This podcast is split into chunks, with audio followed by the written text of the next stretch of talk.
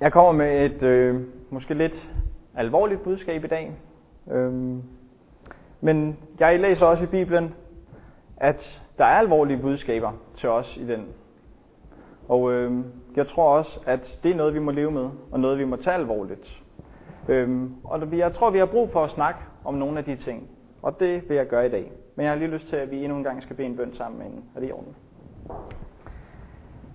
Far i himlen, vær du specielt med os lige nu. Du ved, hvad vi har brug for hver især. Så jeg beder dig om, at din helligånd må være til stede og tale til hver enkelt af os på den måde, som vi har brug for i dag. Far, vær du også med mig, at jeg må tale dine ord. Og far, hjælp os til at kan stå sammen om den mission, du har for os. Tak i Jesu navn. Amen. Jeg vil gerne tage udgangspunkt i Apostlenes Gerninger, kapitel 23. Så hvis du vil gå med mig dertil, Apostlenes Gerninger, kapitel 23. Der har vi udgangspunktet for min tale i dag. Min tale den hedder Paulus' gode samvittighed. Paulus' gode samvittighed hedder den. Og vi skal faktisk bare læse vers 1 i Apostlenes Gerninger 23. Det er Paulus, der er på rådet. Paulus så fast på rådet og sagde, Brødre, med den bedste samvittighed har jeg til den dag i dag levet mit liv for Gud. Det er udgangspunktet for i dag. Allerede der har jeg et problem. Paulus han siger, at indtil nu har jeg efter bedste levet mit liv for Gud. Efter bedste samvittighed. Vi skal se lidt på, hvorfor at Paulus han kan sige det her. Hvis vi slår op til Apostlenes Gerninger, kapitel 20, der kommer Paulus nemlig ind på noget rigtig spændende, som jeg tror ligger til grund for, at Paulus han kan tillade sig at sige, at han har levet efter bedste samvittighed der. Øh, Apostlenes Gerninger, kapitel 20 og fra vers 20 af.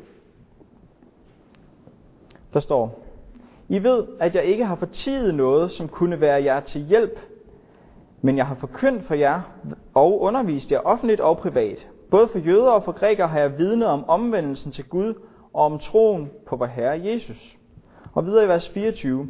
Men jeg tillægger ikke mit liv nogen betydning, når bare jeg må fuldføre mit løb og den tjeneste, jeg har fået fra Herren Jesus. At vidne om evangeliet om Guds nåde. Og nu ved jeg, at I ikke mere skal få mig at se, alle I, som jeg kom til at forkynde ride for. Derfor bevidner jeg i dag, at jeg er uden skyld i nogens blod. For jeg har ikke fortidet noget, men har forkyndt jer alt, hvad der er Guds vilje. Så Paulus han siger altså her, jeg kan leve mit liv, jeg har levet mit liv op til nu, efter bedste samvittighed over for Gud. Og jeg tror, at det her det hænger meget sammen med, at han siger, jeg har ikke fortidet noget, som kunne være jer til hjælp. Jeg har undervist, jeg har prædiket, jeg har gjort alt for jer, som jeg kunne, for at I kunne komme nær til Gud. Han har ikke fortidet noget. Men så siger han, derfor er jeg ikke skyld i nogens blod. Da jeg læste første gang, så tænkte jeg, hvad er det for noget, han snakker om? Han er ikke skyld i nogens blod. Lad os se lidt på det. Vi går om til Ezekiel. Ezekiels bog. Ja, ja. Esajas, Jeremias klagesangene og Ezekiel. Ezekiels bog, kapitel 2. Det er Gud, der snakker med Ezekiel. Og øh, vers 7, det er sådan ligesom forhistorien, hvor der er Gud siger, du skal tale mine ord til dem, hvad enten de vil høre eller ej, for de er genstridige. Men du menneske, hør hvad jeg taler til dig. Så det er Gud, der siger det til Ezekiel. Du skal sige noget til nogle bestemte mennesker. Og så siger Gud også noget videre til Ezekiel i kapitel 3 og fra vers 17 af. Der står der. Menneske, jeg stiller dig som vægter for Israels hus. Når du hører et ord fra min mund, skal du advare dem fra mig. Når jeg siger til den uretfærdige, du skal dø, og du ikke advarer den uretfærdige, og ikke taler til ham og advarer ham mod hans uretfærdige færd, for at holde ham i live, så skal den uretfærdige dø på grund af sin skyld, men hans blod vil jeg kræve af din hånd. Hvis du derimod advarer den uretfærdige, og han ikke vender om for sin uretfærdighed og sin uretfærdige færd, skal han dø på grund af sin skyld, men du har reddet dit liv.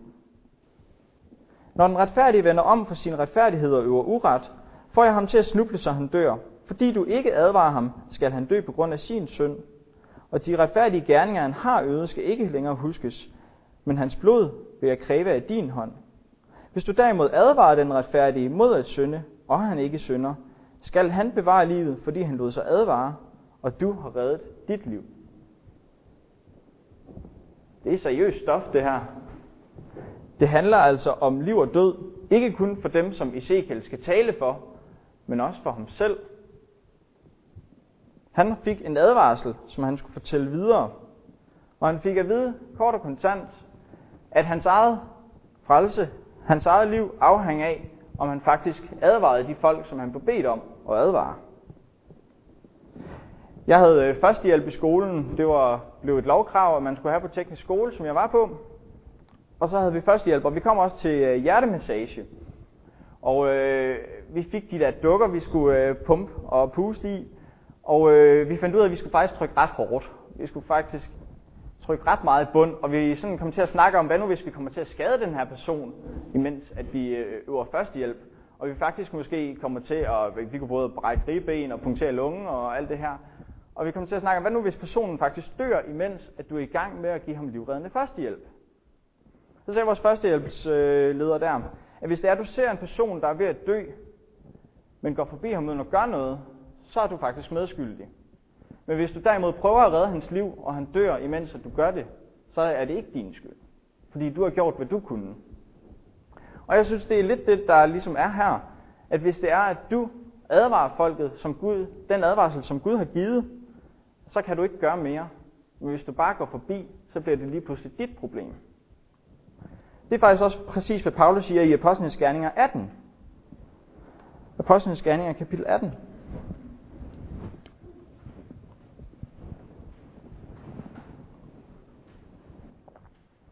Apostlenes Gerninger kapitel 18 og fra vers 5 af, der står der, Da Silas og Timotheus kom oppe fra Makedonien, var Paulus fuldt optaget af forkyndelsen og vidnede for jøderne, at Jesus er Kristus. Men de stillede sig afvisende og spottede. Der rystede Paulus støvet af sin kappe og sagde, jeres blod kommer over jeres eget hoved. Jeg er uden skyld. Fra nu af går jeg til hedningerne. Så Paulus han har altså prædiket for de her mennesker, men de vil ikke høre på ham. Så siger han, okay, jeg har gjort, hvad jeg kunne. Jeg har prædiket for jer, at Jesus han er Kristus. Jeg har gjort alt, hvad jeg kunne, for at I kunne vende om, men I vil ikke. Nu er det jeres problem.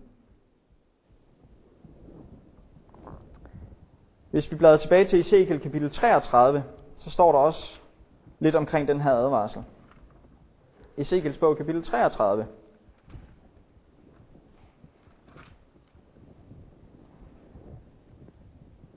Ezekiel 33 og fra vers 4 af.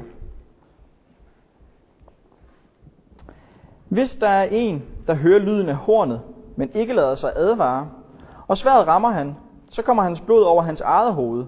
Fordi han hørte lyden af hornet, men ikke lod sig advare, kommer hans blod over hans eget hoved. Havde han ladet sig advare, ville han have reddet livet. Så her der finder vi altså en advarsel, hvor det er, at alt efter, om personen vi advarer, tager imod den eller ej, afhænger deres liv af det. Vi har også en advarsel, hvor det er, at hvis det er, at vi ikke fortæller den advarsel videre, så bliver det lige pludselig vores, der også kommer til at afhænge af det. Og jeg tror, at problemet måske ligger lidt i den skriftslæsning, vi havde fra Romerne 10.14, hvor det er, hvordan skal de høre, hvis der ikke er nogen, der forkynder om det her? Hvordan skal andre mennesker så høre om det?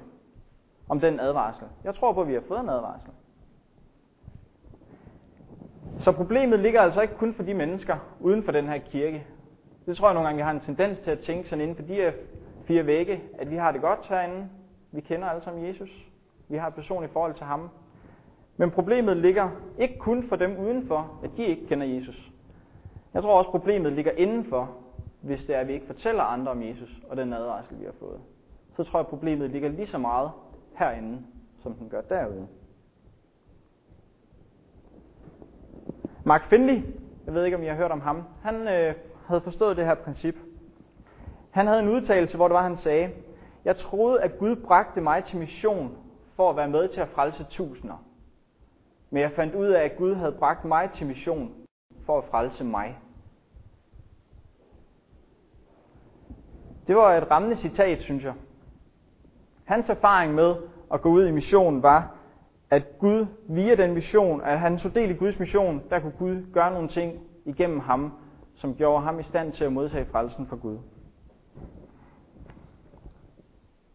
Ellen White siger noget i Jesu liv, side 597. Der står der, Det værv frelseren pålagde disciplene omfattede alle de troende. Det omfatter alle, der tror på Kristus til tidernes ende – det er en skæbnesvanger misforståelse, at arbejdet med at frelse mennesker alene afhænger af den ordinære prædikant. En hver, der tager imod livet i Kristus, er indvidet til at arbejde for sine medmenneskers frelse. Til dette arbejde blev menigheden etableret, og alle, der påtager sig den hellige løfter, er dermed forpligtet til at arbejde for Kristus. Hun siger mange spændende ting her, synes jeg. En hver, der tager imod livet i Kristus, er indvidet til at arbejde for sine medmenneskers frelse. Hun taler også lidt senere om, at når vi bliver genfødt til Gud, så bliver vi genfødt som missionærer. Det gælder indtil tidernes ende, og hun siger, at det er det, menigheden blev etableret for.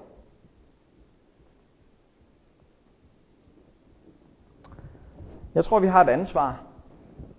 Jeg tror, vi har fået en advarsel. Vi er syvende dags Adventistkirken, og jeg tror, vi har et ansvar. Gå med mig til Lukas kapitel 12. Lukas evangeliet kapitel 12. Matthæus, Markus, Lukas og kapitel 12. Og fra vers 47.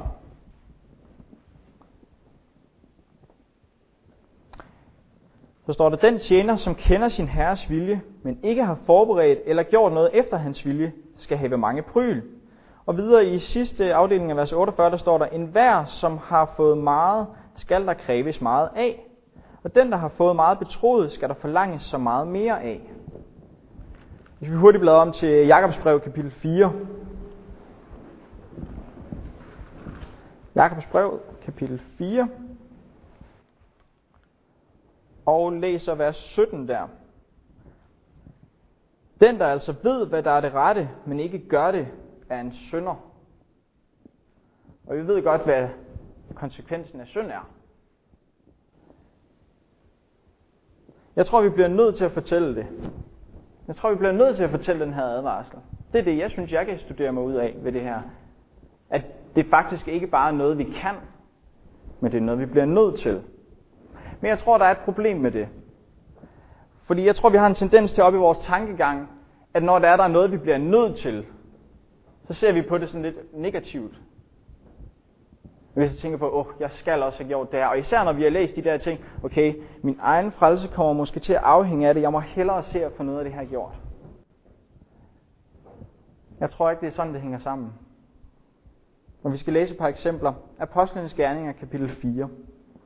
Vi skal læse med tre eksempler, som alle sammen har det samme til fælles. Apostlenes Gerninger, kapitel 4.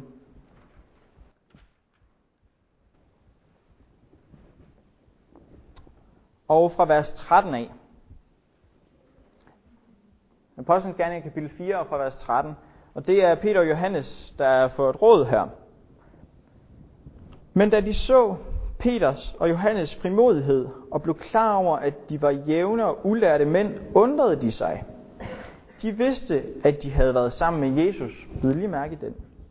Og så kommer det videre, at de smider dem ud af rød salen og taler lidt om, hvad de skal gøre med de her mænd, og så tager de dem ind igen, og så i vers 18 står der, de kaldte dem ind og forbød dem overhovedet at forkynde eller undervise i Jesu navn.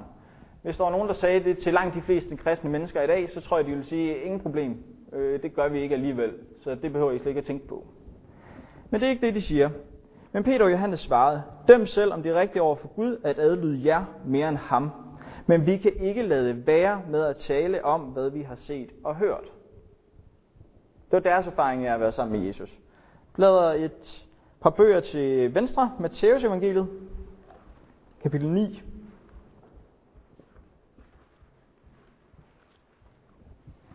Matteus evangeliet, kapitel 9.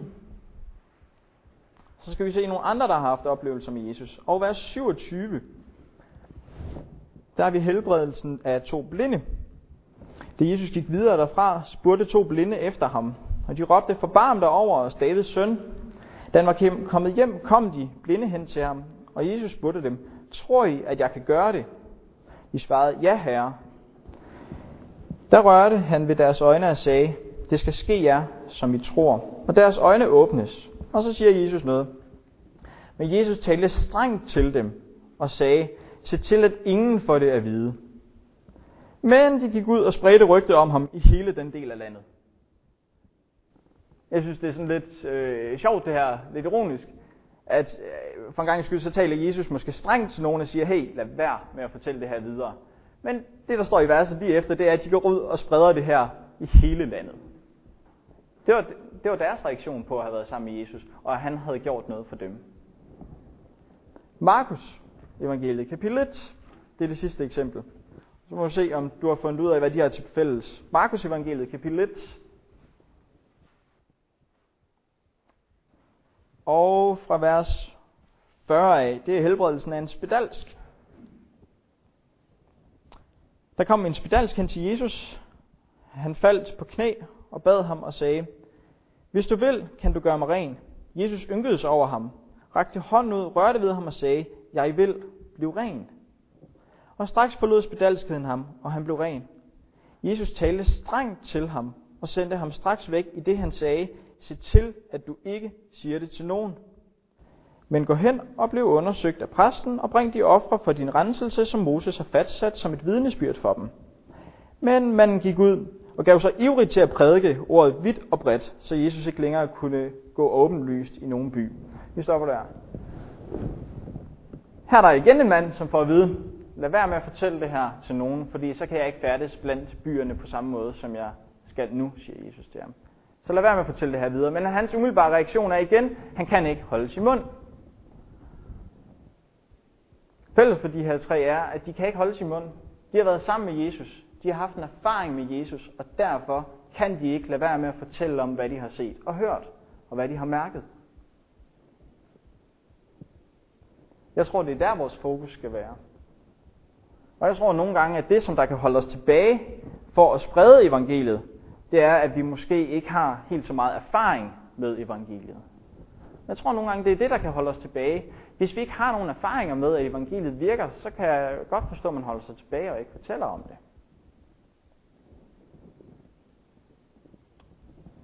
Men hvad skal der ske, inden Jesus kommer igen? Matthæus kapitel 24 giver et hurtigt svar. Matthæus 24, 14.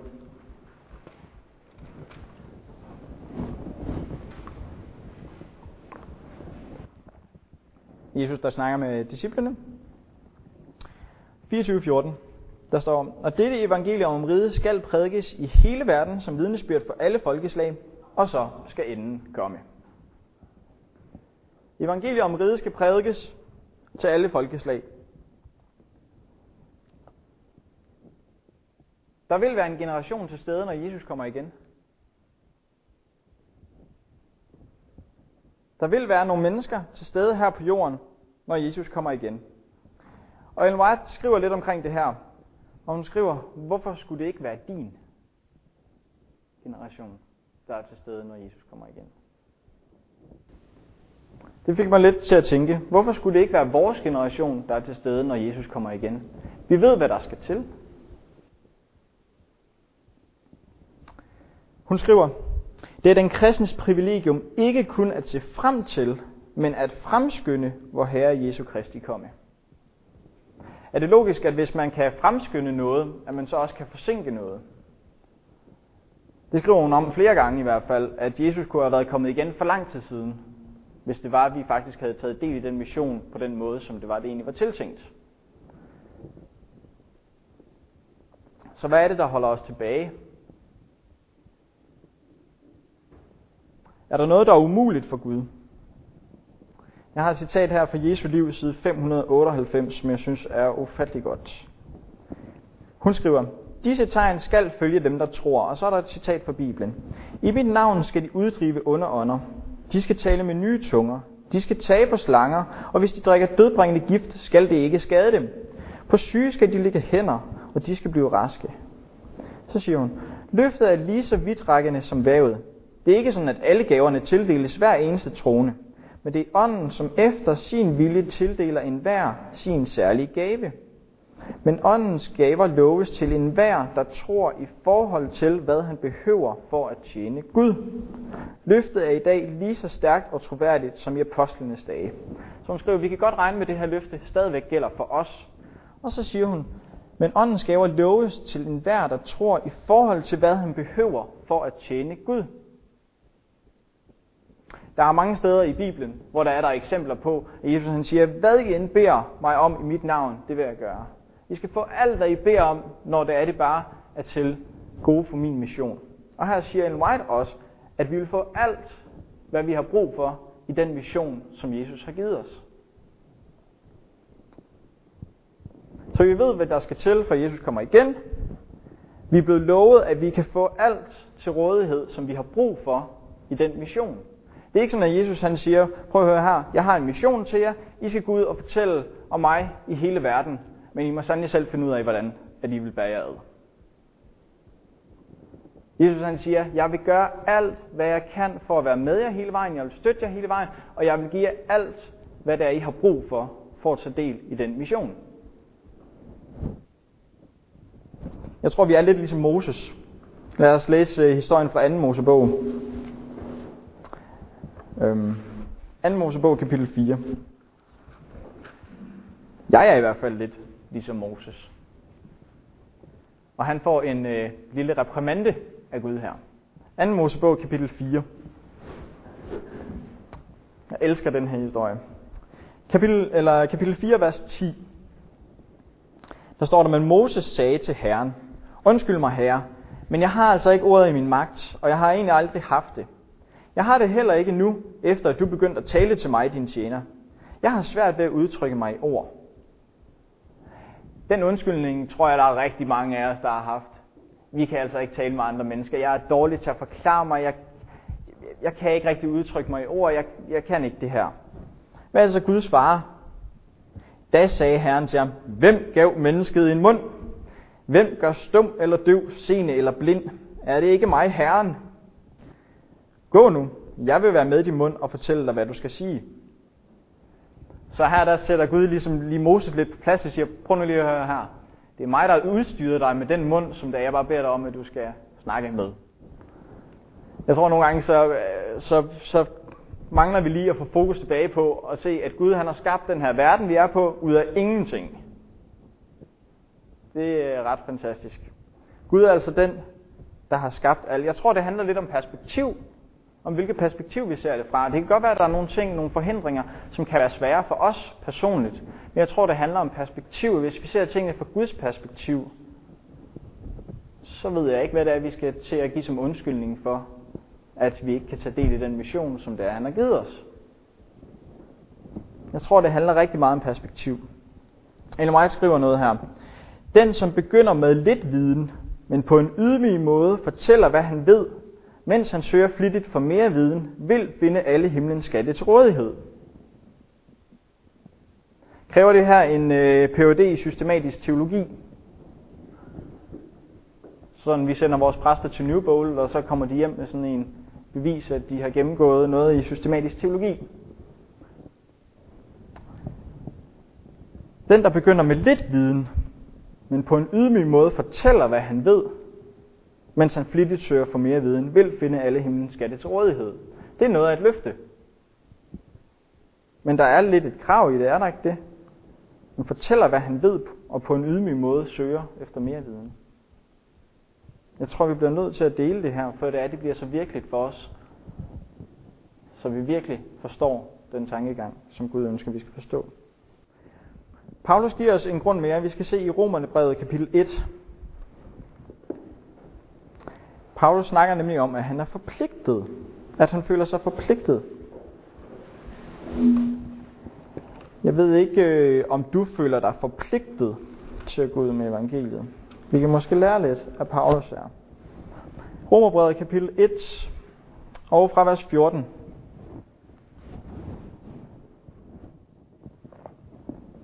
Både grækere og barbarer, både vise og uforstandige, er jeg forpligtet overfor. Derfor min iver efter også at forkynde evangeliet for jer i Rom. Og så siger han, for jeg skammer mig ikke ved evangeliet. Det er Guds kraft til frelse for enhver, som tror. Både for jøde først og for græker. Så han siger, at han skammer sig ikke ved evangeliet, for han ved, det er Guds kraft til frelse for enhver, som tror. Jeg tror nogle gange, at det, der kan holde os tilbage for, at vi ikke føler os helt så forpligtede, det er måske, fordi vi ser på mennesker. Jeg ser på min chef og på mine med arbejdskammerater på arbejdet. De har jo faktisk et godt liv. De har penge nok. De får en god løn. De har en lækker bil. De har en sød familie. De har sådan set, hvad de har behov for. Og jeg må indrømme, at i min hverdag ser jeg ikke på de mennesker med Guds øjne, tror jeg. Jeg ser ikke på de mennesker som på nogle mennesker, der faktisk, hvis jeg ikke fortæller dem om Jesus, måske går fortabt i en evighed. Tænker vi på, når vi møder mennesker, at vi måske kommer til at sidde i himlen en dag, hvor der er, at de mennesker mangler, fordi at vi har lavet værd med at fortælle dem om Jesus. Jeg tror nogle gange, at tanken om, at de mennesker, som vi ikke snakker med, måske evigt går fortabt, at den tanke kunne være med til at motivere os en lille smule, og måske føle os forpligtet over for andre mennesker, når vi har fået så meget.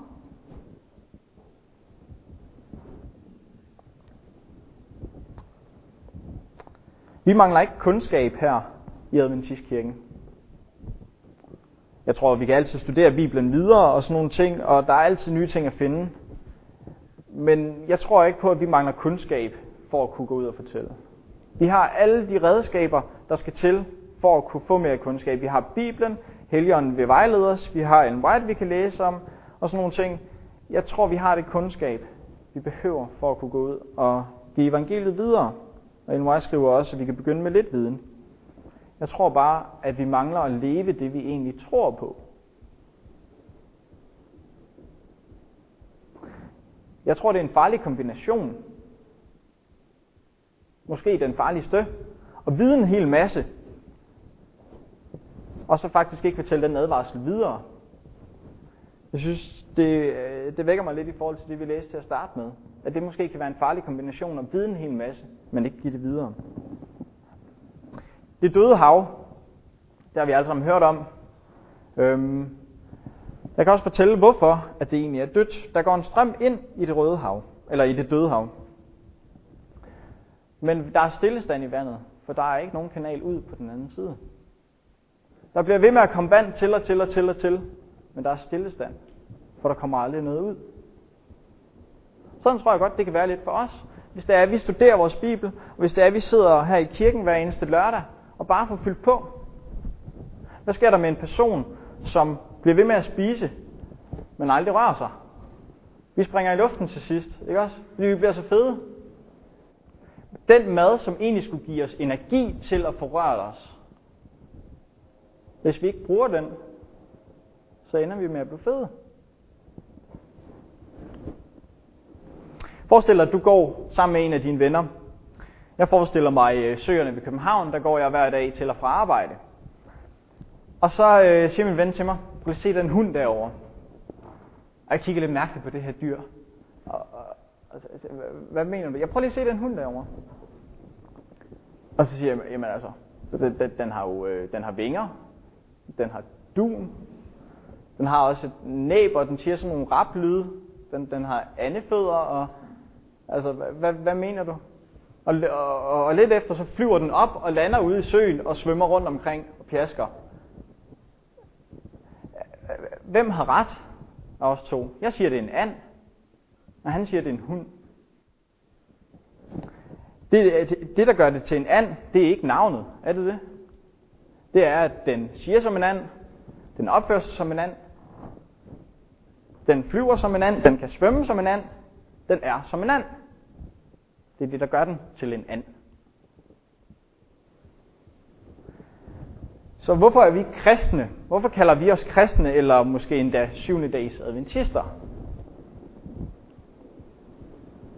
Er det bare et navn, vi har, eller er vi det, fordi at vi er adventister på den måde, vi lever på, den måde, vi er sammen med andre mennesker på? Det er ikke bare et navn. Jeg tror, vi mangler at leve det, vi tror. Vi skal se lidt på Daniel. Jeg er så fascineret af Daniel. Vi skal ikke læse noget om ham, det tager for lang tid, men jeg er sikker på, at du kender historien om Daniel og den her støtte, Daniel og hans tre venner, og den her øh, guldstøtte, der bliver stillet op. Øhm, og de får at vide, alle, altså kongen kalder alle de her folk sammen, og de får at vide, at de skal tilbyde den her statue, når der, er, der bliver spillet musik. Og jeg ved ikke, hvis du havde stået i den situation, hvad dine tanker havde været. Øhm, jeg tror hurtigt, jeg ville kunne øh, kigge over til højre her. Der var den der ildovn. Den ser varm ud, og den ser ubehagelig ud. Og så er der den her statue, og vi tænker, okay, jeg skal ikke derind. Øhm, men, men jeg ved jo også godt, at det der, det er jo heller ikke en rigtig Gud. Så selvfølgelig, skal, jeg, jeg har min Gud i himlen, så selvfølgelig er det ham, jeg skal tilbede. Men for ikke at lave for meget på så når de blæser i trompeten, så kan jeg da binde min snørbånd. Kan jeg ikke det? Jeg ved godt, jeg tilbyder ikke den her statue, og, fordi der er en Gud i himlen, men jeg skaber ikke for meget på styr, og jeg slipper for at komme ind i den der ildovn i hvert fald. Så når de blæser, så bukker vi os lidt ned, og binder vores snørbånd, og så, ja, de er færdige nu. Det passer lige. Jeg kunne godt fristes til at have den tanke. Ikke? Lige at binde sin snørbånd, fordi så laver vi ikke for meget på styr. Det var ikke det, de gjorde. De kommer endda frem for kongen Nebuchadnezzar, og han siger, okay, jeg giver jer en chance mere, og så siger de, prøv at høre her, det behøver du ikke. Du behøver ikke give os en chance mere, fordi Gud han kan redde os. Og selvom han ikke gør det, så har vi altså ikke tænkt os at tilbe den her statue, du har stillet frem. De var villige til at dø for det, de vidste, der var rigtigt. Hvorfor reddede Gud dem ud af ildovnen? Hvorfor oplevede de det kæmpe mirakel, som de fik oplevet? Det var fordi, at de stolede 100% på Gud. Hvis de havde bundet deres snørbånd, så havde de ikke oplevet det mirakel. Så har Gud ikke skulle udfri dem. Jeg tror nogle gange, vi må sætte os i de situationer, hvor det er, at vi siger, okay, vi stoler på Gud fuldt og fast, om vores liv så afhænger af det. Og jeg tror på, at Gud vil udfri os. De var villige til det. Men jeg tror nogle gange, vi er lidt ligesom Nebuchadnezzar i stedet for måske. Nebuchadnezzar han får den her drøm om den her statue, og vi kender fra Daniels bog kapitel 2. Vi går ikke ind i profetidelen af den her, men at han ser den her statue med hovedet af guld, og så har vi noget sølv, og noget kover, og noget jern, og jern og ler. Og øh, Nebuchadnezzar han går helt amok, bagefter Daniel har fortalt ham den her drøm. Og han siger, at Daniels Gud er den eneste sande Gud, og sådan nogle ting, og alle skal tilbede Daniels Gud, og han flyver helt derover. Men så går der lige noget tid, og han får egentlig sunket den her og tænker, hmm, jeg er egentlig ikke helt tilfreds med, at der kommer et andet rige efter mig. Så hvis det nu er, okay, vi, vi, vi laver et lille kompromis her. Så hvis det er, vi, vi beholder stadigvæk statuen, og vi kan godt, okay, jeg ved, hvordan den så ud i min drøm, vi kan godt få den til at se ud på præcis samme måde. Så jeg laver den her statue, men jeg modulerer lidt på den, så vi laver den helt af guld i stedet for. Så, så har vi stadigvæk, hvad Gud har sagt, ikke sandt? Gud har stadigvæk fået den her statue, som han har fortalt mig om. Jeg laver det på Guds præmisser. Ikke? Jeg ændrer bare lige en enkelt lille ting. Men ville det ikke give et helt andet billede i vores forståelse af profetier, hvis det hele var guld? Nebuchadnezzar han gør det, han opstiller den her statue. Og så får han endda andre mennesker til at tilbede det billede, han selv har lavet. Ud for det, han egentlig har fået at vide fra Gud. Jeg tror nogle gange, vi har en tendens til, at vi har fået nogle advarsler af Gud. Vi har fået en mission af Gud. Vi har fået nogle helt konkrete ting. Og jeg tror nogle gange, at vi skal tage Bibelen mere konkret og bogstaveligt, end vi gør. Vi har fået nogle ting af Gud. Men jeg tror nogle gange, at vi sådan drejer lidt, ah, jeg behøver jo heller ikke. Fordi Gud, han kan godt se igennem fingrene med det her omkring mig. I præcis, jeg behøver ikke at snakke med min nabo om Gud, fordi Gud, han ved godt, at jeg ikke kan udtrykke mig så godt i ord. Så har vi nogle gange det billede, Gud han egentlig giver os, og modificerer en lille smule på det, og laver vores eget billede.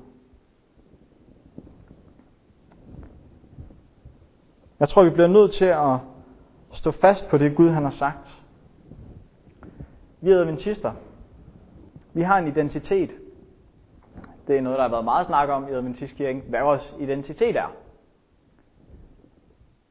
Men jeg tror godt, at jeg tør sige her, at det, at vi ikke spiser grisekød, det, at vi betaler tiende, det er, at vi har den syvende dags sabbat, at der er ingen af de ting, selvom at det er gode ting, jeg tror, det er rigtige ting, jeg tror, det er vigtigt at holde fast i, men så er der ingen af de ting, som jeg tror, der identificerer os så meget med Jesus, som det egentlig kræver. Jeg tror, hvis vi vil identificere os med Jesus, så må vi se på, hvad var det, Jesus kom for. Han kommer herned for at søge og frelse det fortabte.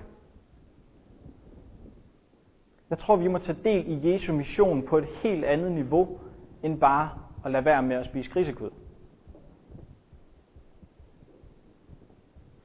Jeg tror, hvis vi kan nedbryde Gud til atomer og se, hvad det er, han, hvad, hvad indeholder Gud, så tror jeg, at Gud han indeholder en kærlighed til os og et ønske om, at vi skal have evigt liv sammen med ham i himlen. Så hvad burde vores formål være som kristne, som Kristus efterfølgere? Vi har set på Jesu mission, det var at søge at frelse det fortabte. Hvis det er, at Gud han virkelig ønsker, at alle skal blive frelst, hvad burde vores mission hernede så gå ud på?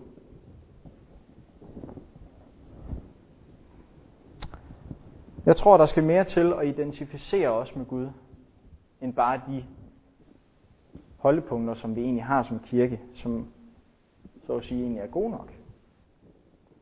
En vej skriver, Gud kunne have nået mennesker uden vores hjælp. Men det er for, at vi kan udvikle en karakter lignende Kristus, så skal vi deltage i Jesu gerning. Det vender det lidt på hovedet. Nogle gange så tænker vi, at det er for de andre menneskers skyld, at vi skal dele evangeliet med dem. Og det er også rigtigt nok. De kan gå hen og de går hen og bliver frelst på grund af, at vi deler Bibelen med dem. Men hun siger det lidt anderledes her, at for at vi kan udvikle en karakter lignende Jesus, så skal vi tage del i hans mission. Og det, jeg synes egentlig, det giver god mening. Disciplerne, de tog del i Jesu mission. Det var det, de havde lært. Det var derfor, de var disciple. Her til afrunding vil jeg dele et citat med jer, som der tog lang tid for mig at sluge. Det er et lidt hårdt citat, det beklager jeg. Men øh, jeg tror, det er rigtigt. Øh, hun skriver, at vi for evigt skal være ansvarlige for hvilke muligheder vi ikke har brugt for at frelse mennesker. Selv om vi ikke selv går fortabt, vil det være et evigt tab.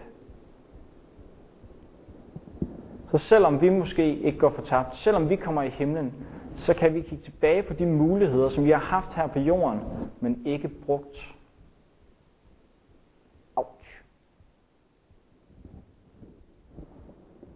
Jeg håber, at det kan give en lille smule motivation, det her. Ikke på grund af os selv, for så begynder vi at kigge ind af. Og jeg tror ikke, den dur. Jeg tror, vi skal hen og have den erfaring med Jesus, som de her historier har haft, som vi har læst om, at de ikke kunne lade være med at dele det.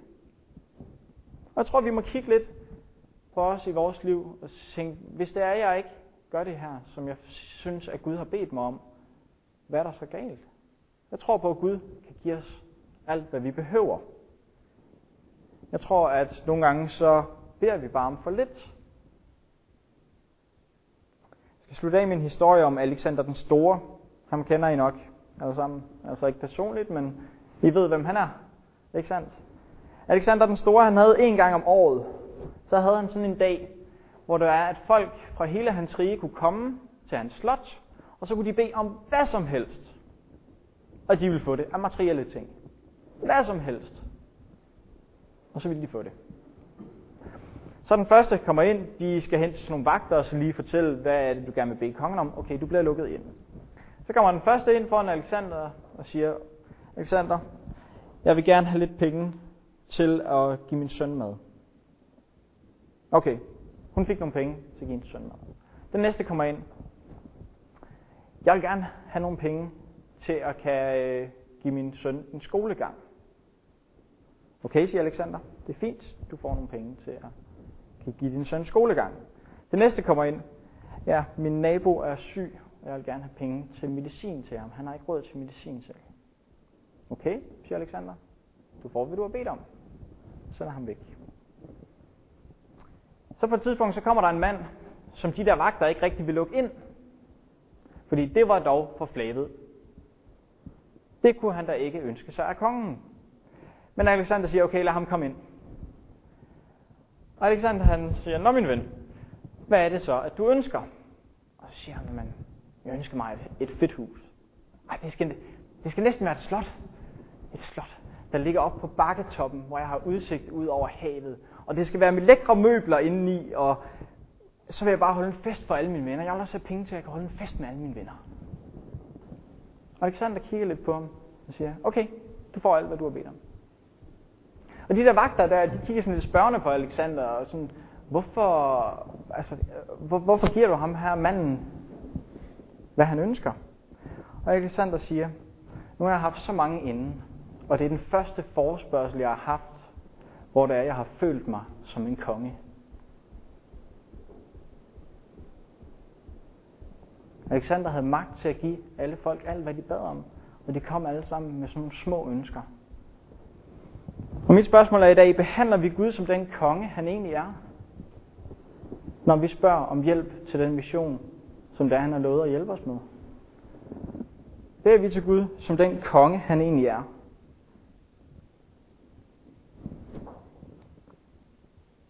Lever vi på Paulus' gode samvittighed?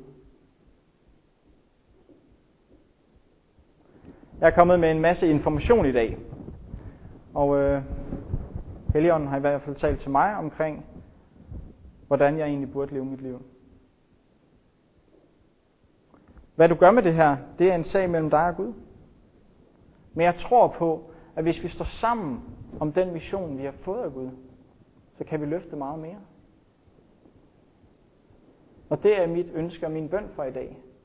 Vi må alle sammen give vores liv igen til Gud og sige, hey, jeg ønsker at tage del i den mission, som du har skænket os. Ikke fordi, at du vil, at vi bare skal pukle dig ud af for ingen nytte, men for at vi også skal komme til at ligne Jesus mere. Og det burde være et mål for os alle sammen. Far i himlen, siger dig tak, fordi at du har givet os et budskab i Bibelen. Bare nogle gange, så kan det pege ting ud i vores liv, hvor det er, at vi kan se, at vi ikke lever op til det. Bare hjælp os. Vi ved, at du er den eneste, der kan give os kraft til at kunne leve det, som vi læser. Vi havde et eksempel i Jesus. Lad det være vores eksempel hver eneste dag. Og hold os nær til ham. Og leve efter hans vilje. Far i himlen, jeg beder om kraft og styrke til at udføre den her mission, som du har pålagt os. Du har lovet det, og vi stoler på, at du vil være med os. Vi kommer her som dine tjenere i dag og ønsker at genforny vores forpligtelse for dig over for andre mennesker. Tag du den, far. Husk den. Hjælp os til at huske os på det, når vi møder mennesker i vores hverdag. Støt du os. Og vi siger dig tak, fordi du er altid med os. Tak, fordi du vil det bedste. Og tak, fordi du har et ønske om at møde alle mennesker hjemme i himlen en gang. Hjælp os til at kunne være en del af den fantastiske mission, det er at kunne være med til at se mennesker i himlen en gang. Tak for det løfte, du har givet. I Jesu navn. Amen.